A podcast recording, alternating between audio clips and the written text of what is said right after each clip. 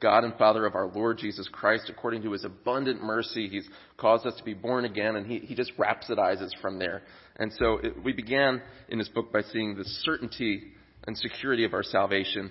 And then from chapter 1, verse 13, uh, through to where about we are today, uh, Peter is drawing out some of the implications of our salvation. Uh, the first one is holy living. We see that in chapter 1. Uh, also, that, that there should be love and unity in the church family.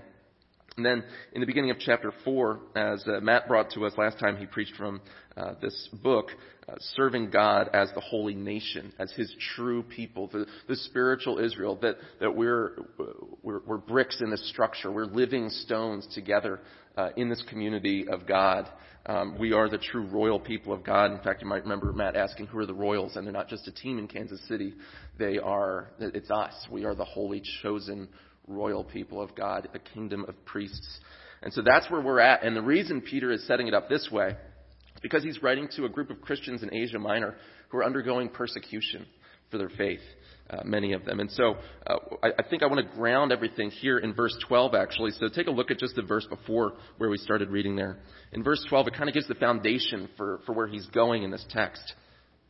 Peter says, Keep your conduct among the Gentiles honorable so that when they speak against you as evildoers, notice not if, but when, they may see your good deeds and glorify God on the day of visitation. So this morning, we'll see that our salvation drives us to glorify God in a hostile world by imitating Christ in his submission, service, and suffering. And those will be the three points that we'll camp out on there this morning. So honoring God in the social sphere is where Peter is taking this, and this is the flavor that the rest of uh, chapters 2 and 3 take. Uh, because not only does he focus on submission to all these various authorities, but then he talks about life in the home. And the gospel has implications for all these parts of life, but uh, right now he focuses on authority and on suffering. And it's a little bit uh, countercultural because if there's two things that we don't particularly enjoy as Americans, it's submission to authority and it's pain. And so naturally, this is where we're going this morning. Our salvation drives us to glorify God in a hostile world by imitating Christ in submission, service, and suffering. So, first in verses 13 through 17, I want to dive into that topic of submission to authority. Our first point is that salvation drives us to submit to the civil magistrate. And you might be thinking, okay, what does this have to do with salvation? How does salvation drive us to submit to governmental authorities? Which is not natural for us as Americans who grew up nodding in agreement to slogans like, don't tread on me and give me liberty or give me death, right? So let's see where Peter grounds this. First, in verse 13, he says, Be subject, why? For the Lord's sake to every human institution. So it's for the Lord's sake. It's for the sake of God. It's specifically for the sake of the Lord Jesus. Because all civil authority is grounded in Christ. In John 19, you might recall when he's on trial, Jesus says to uh, the rulers, He says, You wouldn't have any authority unless it were what? Given to you from on high. And then in the Great Commission in Matthew chapter 28, what does Jesus say? He says, All authority in heaven and on earth have been given to me. Therefore go and disciple the nations, baptizing them. So all of this civil authority is delegated authority from Christ. And civil servants, if, you, if, you, if you're reading this and if you know your New Testament, you're going to hear echoes of Romans 13 because it's very similar where Paul preaches that, uh, that the civil servants are God's deacons, his diaconoi, literally his deacons, his servants, uh, to, to punish those who do evil, to reward those who do good.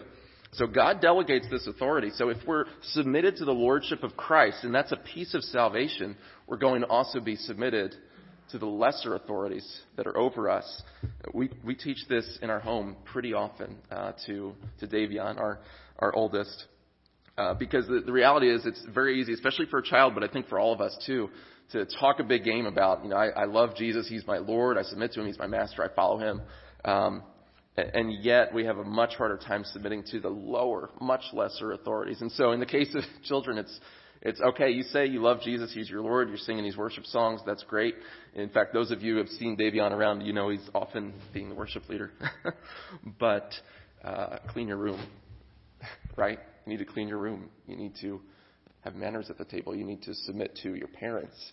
It's easy to talk about submitting to the lordship of Jesus, but when he delegates that authority to someone else who's over us, a, a governor, an emperor, a parent, an HOA, it's a little harder to submit in that case.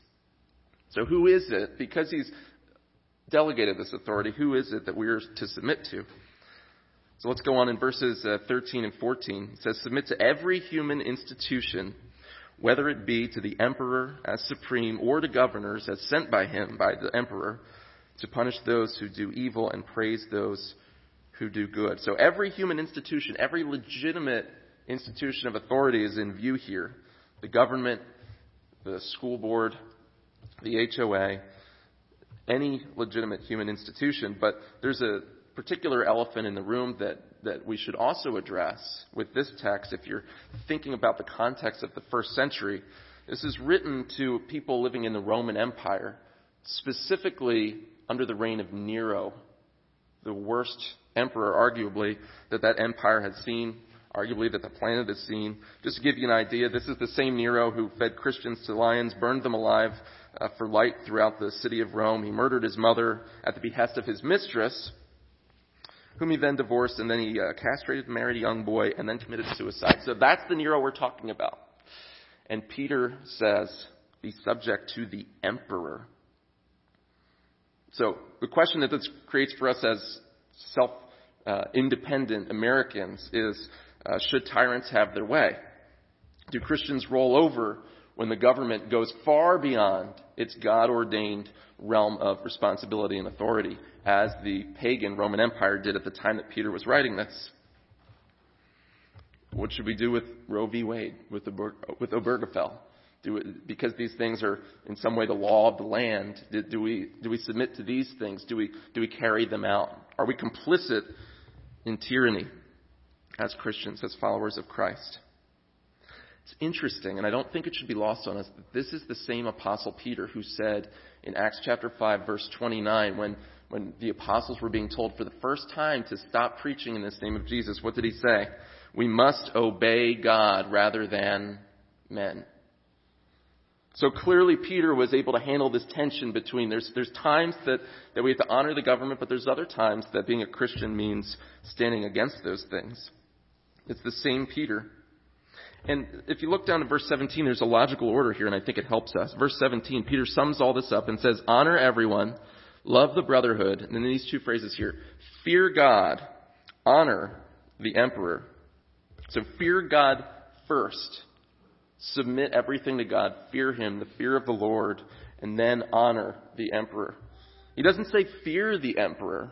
Uh, not just in terms of being afraid, but, but the, the, the whole person's submission. He doesn't say that that should be rendered to the emperor. In fact, in chapter 3, the very next chapter, in verse 14, he says, Fear no one. Fear no men. We shouldn't have fear of man. So he says, Fear God only, but then honor the emperor. So from this, we get three principles, and this is what I would put before you today. First, submission to government cannot violate the law of God. Submission to government cannot violate the law of God. Scripture is replete with these examples, right? We saw several weeks ago in Acts chapter 1, uh, I'm sorry, Exodus chapter 1, uh, the, the women who, who saved the Hebrew boys in direct opposition to Pharaoh's order. There's all sorts of examples that we could draw out. Submission to government is only legitimate insofar as we don't have to break God's law in order to do so. Second, Christian civil disobedience is necessarily civil. Civil disobedience is civil. So even if we do have to disobey on, on account of conscience or because the lordship of Christ, you know, you're, you're being told you cannot preach the gospel. If we have to disobey those laws, we can at least do so showing honor and respect, and we can do so agreeably, out of an attitude of love. And third, we influence culture as Christians primarily not through revolution, but through reformation. And we'll talk a little bit more on this as we get into uh, verse 18. Uh, but it's this idea that we don't we don't overthrow. You know, the, Peter doesn't say overthrow Nero. He says submit. Why? It's in it's in God's hands. We entrust ourselves to the sovereignty of God. There's no government so bad that we're not told here that we ought to submit to it, at least insofar as we're able. It's a humbling thing, but that's what it means that, that God is sovereign and that Jesus is King of kings and Lord of lords, is that we can trust him. He's the one who will deal with these things. He, he's the one putting all of his enemies under his feet, according to Psalm 110. We're the ones who submit and who trust. And this submission is a witness in our culture. In this culture here, Jews were thought to just, uh, I'm sorry, Christians were thought to be just another Jewish sect that was basically political revolutionaries. And so the Christians would undermine all of these false expectations by living as submissive, good Roman citizens. So it's a witness. And in verse 15, we see that this is the will of God that by doing good, you should put to silence the ignorance of foolish people. So Peter is aware that this is not a pain-free submission. He's aware of the difficulties that they're facing. He's aware that, that the surrounding culture is not a fan of them. But he says that by doing good, they are to put to silence the ignorance of foolish people. So there are times to stand boldly and preach the gospel, right? We saw that with Peter when he said it's better to obey God than men, right? But there are other times, Lord knows, there's other times when people are so foolish and ignorant in the rejection of the gospel, so hard hearted towards it, that our simple, submissive, honorable, holy living catches them so off guard it befuddles them and it puts them to shame. Isn't that good to know? Isn't that a sigh of relief for us that sometimes the way that we disarm the most vocal opponents of the faith is just by living godly lives? To me, that's refreshing. To me, that's, that's freeing. And, and this is what the situation was in the first century, and it's what the situation is today, is that God wants our opponents, these vocal opponents of the faith, those whose hearts are hard and they're not changing anytime soon, He does want to silence them. He says it's the will of God that they would be silenced. So God is serious about this. God is, is not just rolling over. He's serious that they would be silenced, but it's not through our loud clamoring. It's not through being keyboard warriors on social media. It's not through being the, the loudest, most vocal people arguing. But it's by doing good. It's by sharing truth meekly and with a good conscience, and we get into more of this in chapter 3. But by doing good, we put to silence the ignorance of foolish people. Well, this is great in the realm of government. This is great for those that live in the Roman Empire. By God's grace, our government hasn't degraded that far yet. Uh, our society is a little bit better than theirs, perhaps. But where this really gets personal is in the realm of our daily lives in the workplace, doesn't it? It's easy to submit and respect a, a, a figurehead or a head of state on a television screen that you can't see, but in the workplace, this is where this really gets personal. And so our second point is that our salvation directs us to serve our masters and to serve them joyfully. So submitting to government, as if though that's not countercultural enough for us Americans, serving masters all the more so. And Peter kind of anticipates this question. Now, wait a second. Aren't we free in Christ? Because he, he says in verse 16, live as people who are free. So he acknowledges, yes, we are free in Christ. Not using your freedom as a cover up for evil, but living as servants of God. So Peter says, Servants, submit to your masters with all respect, the good and the bad and the ugly, those who treat you well, those who don't treat you well. But even though you're free in Christ, this freedom doesn't mean doing whatever you want. Freedom in Christ doesn't mean that we're autonomous. It means that we belong to a superior master. Before we were God's servants, before we were followers of Christ, who is Lord, that's a term of authority, we were slaves of sin. We weren't free. We were enslaved to a different master. We were enslaved to sin. This is the apostles' point in Romans chapter 6, if you have time to read it this week, because it's, it's relevant to multiple points here in this text. But no one is truly autonomous. Autonomy is a myth free will insofar as I'm free to do whatever I want without any kind of outside influence from anyone whatsoever. That doesn't exist anywhere in the world because we're controlled by our influences, our own appetites. And if, if I chafe against that idea, if I find myself sitting here this morning chafing against the idea that as a Christian, I'm actually a slave to righteousness and a slave to Christ, if I'm a Christian at all. We should check our hearts and ask, is my view of the gospel one where I get a free pass to sin?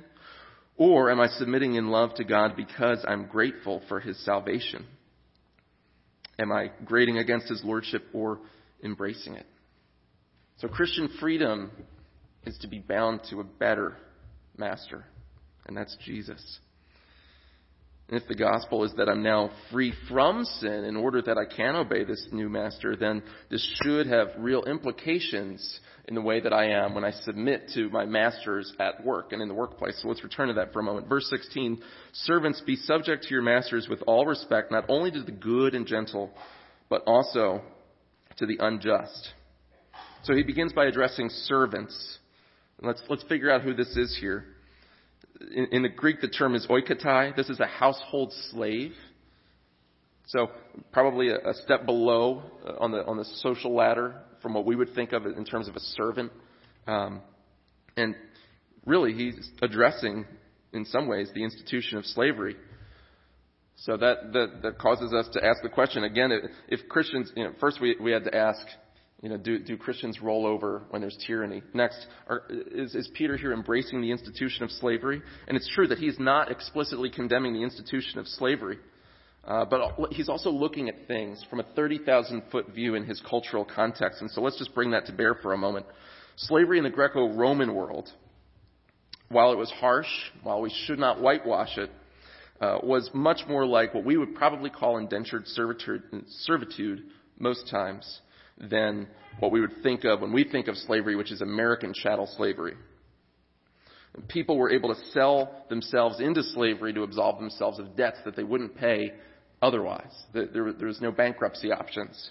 And so the, the, the, difference between this sort of indentured servitude slavery, which is most of what existed in the Greco-Roman world, and American chattel slavery that was so horribly oppressive, uh, is think of what is owned. Is it the work that's owned or the worker that's owned? So someone would sell their, their, their labor. They would sell themselves into slavery, and their owner owns the deed to all of their labor until the value of their debt is paid off. But they themselves are not owned as far as being treated as chattel, being regarded as an animal. So there is an important distinction there where uh, perhaps we can, we can look objectively and say maybe that's why Peter doesn't come out with a railing accusation against this institution of slavery from a 30,000 foot view, recognizing that it includes things like indentured servitude. But you'll recall we mentioned earlier uh, when we were looking at, at submission to civil authority that the way that we influence culture is through reformation primarily and not through revolution. And we see that at play here in terms of slavery. Because the, the, the reality is, and, and, if you're going off to college on a secular campus, or perhaps you have some secular unbelieving friends, or, or perhaps you're, you're here today and, and you're not necessarily a proponent of biblical Christianity, you will ask, or you will hear people ask the question, does the Bible condemn slavery? Doesn't it condone slavery instead? But if it weren't for the biblical Christian worldview and its radical claims that we're all made in the imago Dei, the image of God, and the fact that that Paul himself says that we're, we're all equal in Christ. Galatians 3.28 and Colossians 3.11. There's no slave or free in Christ. If those principles hadn't worked their way into Western thought, slavery wouldn't have been abolished in the West in the first place whatsoever. And the average secularist on the street wouldn't have a foundation upon which to complain against the, the immorality of the institution of slavery. And this is how the kingdom of God generally works itself into history, primarily in a reformational way, not a, not a revolutionary way. It's like the, it's like the leaven in the lump. Matthew 13, uh, 22 and 23, Jesus uses the parable of a little bit of yeast, a little bit of leaven, leavening the whole lump, but it's gradual. He also compares the kingdom of God to the smallest of all seeds, a mustard seed that's planted in the person and work of Christ, and then ultimately grows into this huge tree that, that even the birds of the air are, are making their nests in. And, and, and so the reality is, is if, if Peter and the other apostles hadn't said things like, hey, masters, treat your servants with respect. By the way, you're all one in Christ. And, and, servants also submit to your masters in love.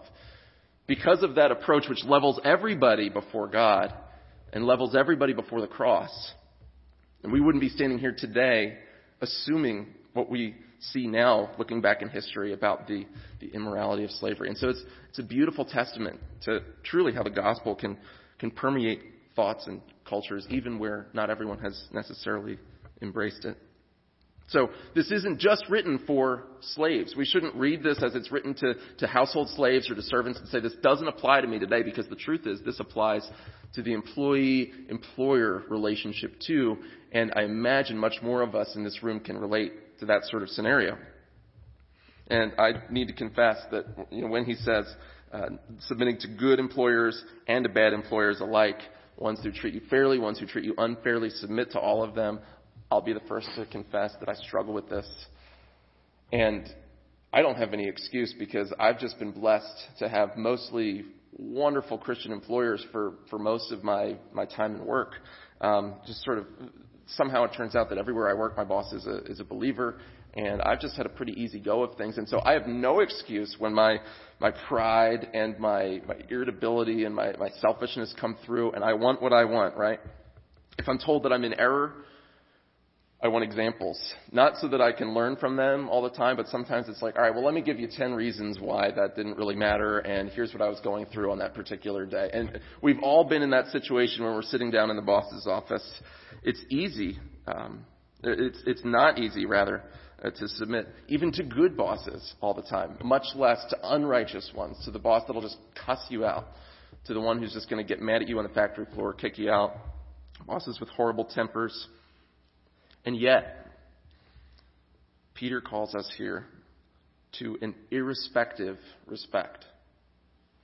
To respect everyone, irrespective of the way that we are treated by them.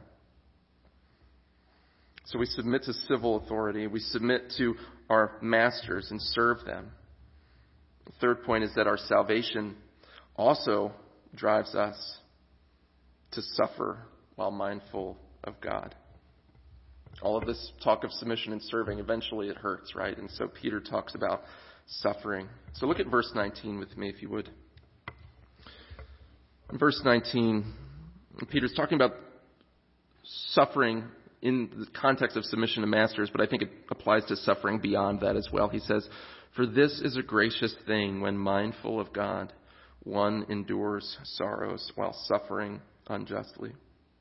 For what credit is it if when you sin and are beaten for it, you endure. But if when you do good and endure, and suffer for it and endure, this is a gracious thing in the sight of God. So, what kind of suffering does the apostle have in mind here? Peter is not saying, he's not saying that it's a gracious thing if when you yell at your wife and then blow up on your kids and they happen to give you the cold shoulder the next day, you hang in there like a champ and bear it. That's not the type of suffering he's talking about.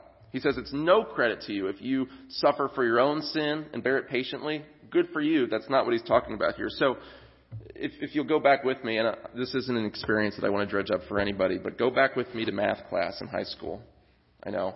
I don't want to go back there either. But imagine four quadrants. Four quadrants, and, and in these four quadrants, there's, there's different types of suffering and our response. So in the first quadrant, you can suffer justly and graciously. In the next quadrant, you can suffer justly and ungraciously. So uh, the, the husband who, who is a jerk to his family, and then he they, they give him the cold shoulder. He bears it like a champ. Congratulations, he's suffering justly, but he's suffering graciously. It's no credit to him. The next quadrant, suffering justly and ungraciously, this would be if the husband let his wife have it the next day for giving him the cold shoulder. So there, that's, that's not commendable in any way whatsoever. In the next quadrant, imagine suffering unjustly and ungraciously. So he doesn't deserve it, but he's not being gracious about it either. He didn't deserve it, but he made sure that everyone at church knew about it the next day. Would you believe what so and so did? And finally, the, the fourth quadrant could suffer unjustly and graciously. And that is the type of suffering that is commendable, according to Peter. In the context, Peter was preparing the Christians in Asia Minor to suffer undeservedly. They lived in a hostile culture. So even when they do good, they know that they're going to suffer. Verse 12, remember it says, when they speak against you as evildoers, not if, but when. We may not face the same type of persecution that they did, but we have to remember we're not the only believers in the world. I read a piece in the Chicago Tribune this morning uh, on my phone as I was scrolling through my Twitter feed. Uh, I don't know if you've been following the situation in China at all. Um, when, when two of our missionaries, who we typically refer to as DNA because of security, we, we just give their first initials of their first two names. That's D and A, not DNA. D and A is the husband and wife. Uh, but they shared a few weeks ago here about a pastor they know in China who's been imprisoned, uh, not released yet to his family, as far as I'm aware. Uh, there's some of the worst crackdowns in China on the church, even on legally registered churches, since the Cultural Revolution, since Mao. Uh, Xi Jinping, I'm probably butchering his name, the president there, uh, has said that we need to beware of outside religious uh, influences. And so churches are being torn down, people are being asked to leave, missionaries are being kicked out of the country, they're being brought in for questioning. Uh, another situation, there was a name some of you might remember, Yusuf Nadarkhani. He's a missionary. Uh, um, can't recall if he's a missionary, but he's in ministry working in Iran. He's Iranian, um, and he was released from prison several years ago, and it was a great answer to prayer, and he's back in prison as of this past week. Uh, there's over a thousand Christians in North Korea that are in prison for their faith, and no one knows their names because of the nature of trying to communicate between North Korea and the outside world. So this prepares us for this type of suffering. We may not have the same type of persecution that the Christians in Asia Minor do and that these believers do, who we should lift up in prayer. But we all know what it's like to do good and suffer for it, right? Whether at the workplace or anywhere else. Um, not to compare myself to anyone, but just just a, a story. A couple of years ago, I was out shoveling uh, snow in our front driveway, and we we live in a uh, condominium development where each driveway is just it's it's one car width, so it's it's the length of two cars, just long and narrow, and it can just be uh, kind of tricky to shovel your car out because there's no room. There's not really any margin there. And our neighbors next to us, they had a couple young kids, and and uh, there's a significant amount of snow, and so I figured, you know, let's be a good neighbor. Maybe it'll be an opportunity for witness. You know, I'll go shovel for him and try and build this relationship and and you know I was shoveling, and I already knew his name and, and some things like that, but we hadn't been living in the neighborhood that long, and so uh, after after I'd shoveled and he'd come out and he'd thank me and he started helping a little bit, he, you know, we started talking, and I tried to turn the conversation towards spiritual things, and uh, his name is Andy. Pray for him. He, he interrupts me. He says, "I don't want to talk about that. You have no idea what you're missing." In other words, you could be my friend if you just wouldn't bring up this crap that I grew up with. It's like, don't talk to me about this ever again. I was like, well, I mean, would you just consider completely shut me down? But, but actually said in no uncertain terms, I will not have a relationship with you because now I see what you're about. Maybe my approach could have been different. Maybe it couldn't have been. But the reality is, is that even when we have the best of intentions and we do things the best possible way, sometimes rejection is inevitable. Maybe your friend or your loved one was in sin. And you, with trembling lips and clammy hands, lovingly confronted them about, about this apparent sin, only to be shut down, shut out by them. And perhaps that person ran away to another church where they've yet to be confronted and held accountable. Now you're the enemy. And you see them, you know, posting Facebook statuses about you anonymously, complaining about judgmental Christians, and all you were trying to do was look out for your brother and sister in the Lord who seemed to be wandering down a, a bad path. Maybe this person wasn't just a friend or a fellow church member. Maybe it was your child, your grown adult child. It's a blessed thing in the eyes of God to suffer unjustly yet graciously. It's a gracious thing in the eyes of God to suffer when it's not deserved. How? How is this blessed? Well, this isn't the first time that Peter's brought up suffering in this letter. Chapter 1, starting in verse 6, he says, In this salvation you rejoice, though now for a little while you've been grieved with various trials, in order that the tested genuineness of your faith, more precious than gold which perishes, though it is tested by fire, will be found to result in praise, honor, and glory at the revelation of Jesus Christ. Though you have not seen him, you love him.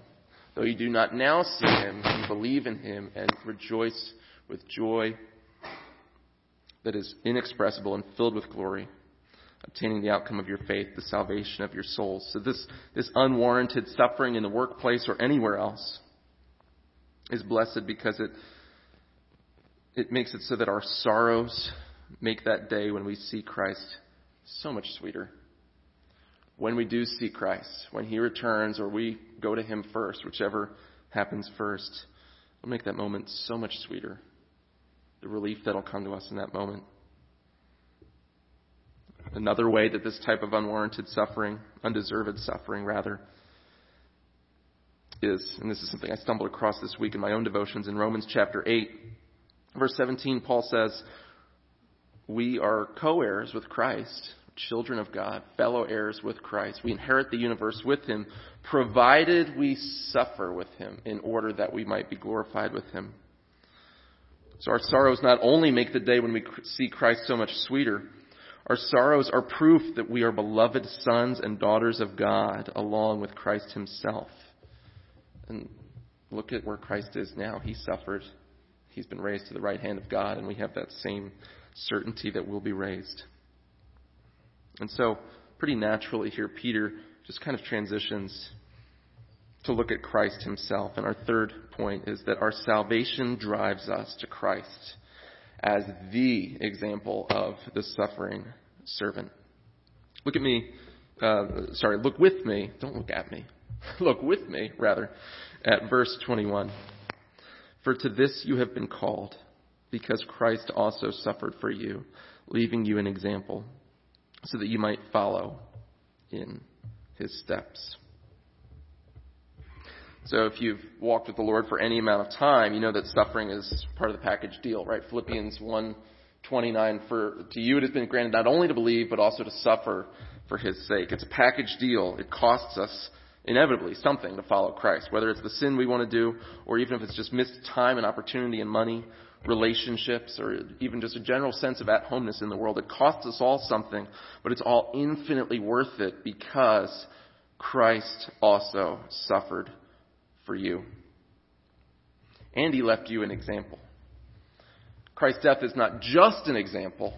We do not enter heaven, we do not attain salvation because we imitate his example. That's not just what Jesus came to do. He didn't just come to give an example of love to the world. He came to save his people from their sins.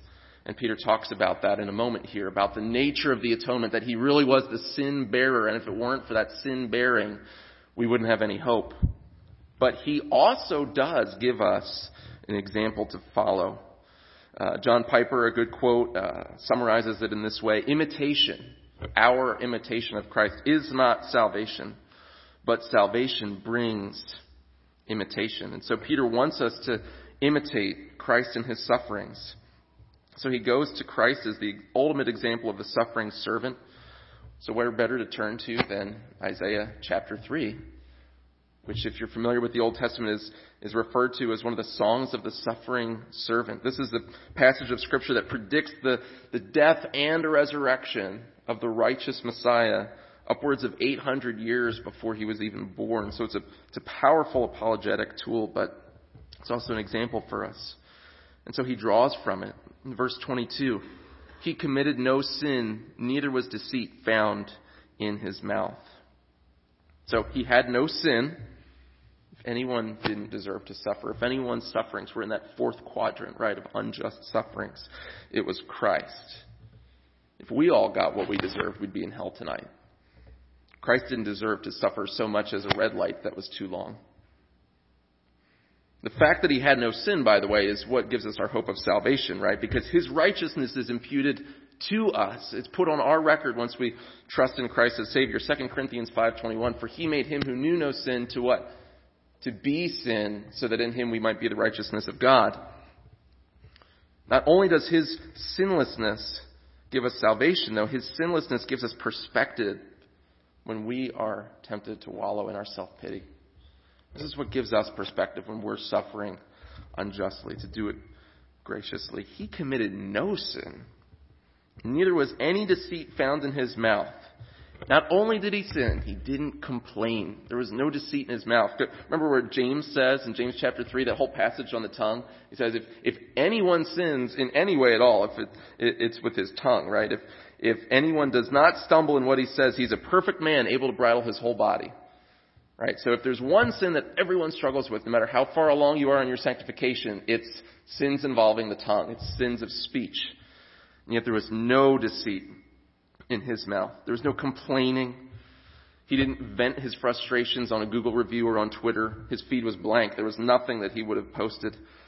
He didn't complain at all. And in verse 23, when he was reviled, he did not revile in return. When he suffered, he did not threaten, but continued entrusting himself to him who judges justly. He didn't revile in return. He didn't come back with a railing accusation. He entrusted himself to God as the judge. And you might think, okay, he entrusted himself to, to God as the judge. I can do that when I'm suffering at work, right? Lord, your judge, smite them. right? We can, we can all do that. It was more than this with Jesus, though. He entrusted himself silently. In Matthew 26, when he's on trial, he remains silent in verse 63 in the face of accusation. Even though we're told 10 verses earlier, he could have called down 10 legions of angels to rescue him. He didn't. And then in Luke 23:46, we're told that as he's expiring on the cross, he says, Father, into your hands I commit my spirit. He committed himself. He put himself in the hands of God, not just as the executioner, which is what we do when we pray, Lord, just smite my enemies, but as the judge. So how do we pray for our enemies the way Jesus did? It might mean praying, Lord, if this, if this person is not someone whom you intend to save, if they're not of your elect people, then bring them down, judge them, bring what they deserve upon them. But also, Lord, if it be your will, save them. Because all of their sins will be judged either in the cross of Christ, if they belong to Him, or in themselves. But when we entrust ourselves to God as judge, we're giving Him the option of forgiving them if He wants to. Jesus did the same thing. He didn't threaten, even though when he was walking down the Calvary Road uh, and, and the daughters of Jerusalem were weeping for him, there is that moment in Luke's Gospel, in Luke 23, where he says, Don't cry for me, cry for yourselves, right? The day is coming when, when you guys are going to be saying, you know, let the rocks fall on us and the mountains fall on us because the wrath of the Lamb is coming on us. It's this prediction of what would happen to them 40 years later when Jerusalem was judged, invaded by the Romans for rejecting their Messiah. But Jesus wasn't threatening. He was warning. He was giving a woe. Make no mistake, Jesus has wrath. The wrath of the Lamb is the wrath of God but he's also slow to anger, right? Psalm 145, he's slow to anger. He's rich in mercy. He's not a, an arbitrary, cranky, capricious demigod with a, a hair trigger temper. It's not what we see going on here. He internalizes all of it as he's being beat. He continued entrusting himself to him who judges justly. And John Calvin has a great summary of how we should pray for our enemies in imitating this. Because Jesus knew who belonged to God and who didn't. He, but, but we don't know. We don't know if God is going to judge our enemies or save them one day. So Calvin suggests we pray like this. He says, He then, who is so calm in his spirit as to wish his adversaries to become his friends, and endeavors to bring them to the right way, rightly commits to God his own cause, and his prayer is, Thou, O Lord, knowest my heart and how I wish them to be saved who seek to destroy me. Were they converted? I should congratulate them. But if they continue obstinate in their wickedness, for I know that thou watchest over my safety, I commit my cause to thee. You're truly leaving it completely up to God as to whether or not he saves them. You're inviting him to do so, but you're not vindicating yourself. When he was reviled, verse 23, he did not revile in return. When he suffered, he did not threaten, but continued entrusting himself to him who judges justly. Verse 24, He himself bore our sins in his body on the tree, that we might die to sin and live to righteousness. By his wounds you have been healed. So there's these echoes here, again, of Isaiah 53, verses 4 and 5 of Isaiah 53, almost verbatim what Peter says. It says, Surely he has borne our griefs and carried our sorrows, yet we esteemed him stricken, smitten by God, and afflicted. But he was pierced for our transgressions. He was crushed for our iniquities. Upon him was the chastisement that brought us peace, and with his wounds we are healed. So notice that when Peter quotes this, he says, He bore our sins in his body, not on the cross, but on the tree why does he say tree there? He's alluding to Deuteronomy chapter 21, verse 23, which is talking about the blessings and curses for those who obey or disobey God's law. And he says, Cursed is anyone who hangs on a tree. And the point is this Paul draws it out in Galatians 3 Christ redeemed us from the curse of the law by becoming a curse for us.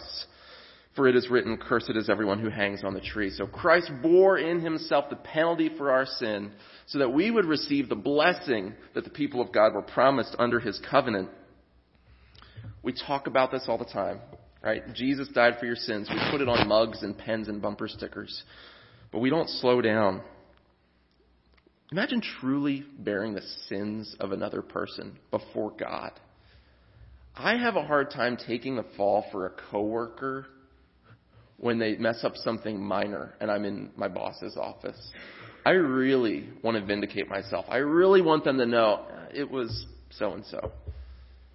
Even if maybe I do have some responsibility for it. Imagine facing the tribunal of God being blamed for the rebellion of other sinners. There's no way, right? Yet Jesus bore our sins. He carried them. He shouldered them. He, ate them. He brought them into himself and carried them on the tree. And why? That we might die to sin and live to righteousness. Again, Romans 6, that we would have a new master. Not that we would continue in sin, by no means. Not that we would be able to do whatever we want, not that we would be able to live licentiously and use grace as an excuse, but that we would actually die to sin, have a decisive break with our old lifestyle, and live to righteousness. Have a new, not perfect, but perfect in the eyes of God, life of obedience to Him. That's what it means to be saved, is to embrace not only as Savior, but as Lord, to be dead to sin, to live to righteousness. Verse 25, as we wrap up, For you were straying like sheep, but have now returned to the shepherd and overseer of your souls. Drawing from Isaiah 53, verse 6, all we like sheep have gone astray. We have turned everyone to his own way, and the Lord has laid on him the iniquity of us all. If you're keeping track of these quotations of Isaiah 53, if you happen to have your finger in Isaiah 53, you'll notice something here. There's been an incredible reversal both in Isaiah and in Peter's use of those texts that the slaughtered, silent sheep that's going to be sheared is now the shepherd. This is coming, by the way, from Peter, who, after three times disclaiming to follow Christ, when Jesus restored him, Jesus said, What three times? Feed my sheep, feed my lambs, tend my sheep. The lamb that was slain for our sin is the good shepherd who takes care of us. He brings us back to himself. Not only does he stand in our place to take our punishment, but when he does so, he, he brings us to himself. He restores us to himself. He's also the, not only the shepherd of our souls, the good shepherd, he's the overseer, the episcopon, the bishop of our souls, the one who oversees our souls, watches over them, sees to it. And he sees also that your suffering isn't in vain. And as the shepherd and overseer of our souls, our submission and service and suffering because He's watching us, because He's drawn us to Himself if we are in Christ. None of those things are in vain. So, just a few quick points to apply this to our lives as we as we wind things down, some application first. We would look to Christ. If you're here and if you've never embraced the fact that Christ died for sinners, that he bore the sins of his people, then don't carry them any longer. You're going to have to answer for them if you stand before God with sin on your account. Ask him to bear your sin too. Come to him and be saved. Look to Christ. Second, be subject to the Lord. So if, if you consider yourself a Christian, but if you don't yet sense that you've had this decisive break where you died to sin and now you live to righteousness, albeit imperfectly, this might be evidence that you've not truly experienced the life of Christ yet, that you still need Christ. So embrace Him. Look to Christ not only as a Savior who removes guilt, but also as a Lord who gives you a new life to follow. Third, honor and serve everyone. The cranky boss, the president you don't like, city councils, your HOA. I keep mentioning HOA. That one's really for me. I'll just throw that out there. Uh, professors in college. Obey all of these authorities for the sake of Jesus. Pray for your enemies. Pray for their either their judgment or their salvation, but at least give God the option of saving them and endure these injustices as a representative of Christ who endured the worst of all unjust sufferings. So the way you handle those sufferings is going to tell them something about this innocent sufferer you claim to believe in. And last, follow Christ's example in suffering. He was the only truly innocent sufferer None of us, no matter how disenfranchised we feel, are truly innocent sufferers, but he, he had no sin. Our sufferings are light and momentary, but he bore the weight. He bore all of our sin that we never could have, and he did so graciously. So we ought to cling to him not only as our salvation, but also as our example. Would you bow your heads in prayer with me this morning? Heavenly Father, uh, we trust in the certainty of your salvation. You've, you've, drawn us to yourself. For anyone here, Lord, who, who is not in Christ, I pray that they would be, that they would see the sufferings of Christ, that they would picture what Christ went through on the cross, that they would lay their sins at his feet, and that they would ask for that new life. And we thank you for the promise of your word that whoever calls on the name of the Lord will be saved.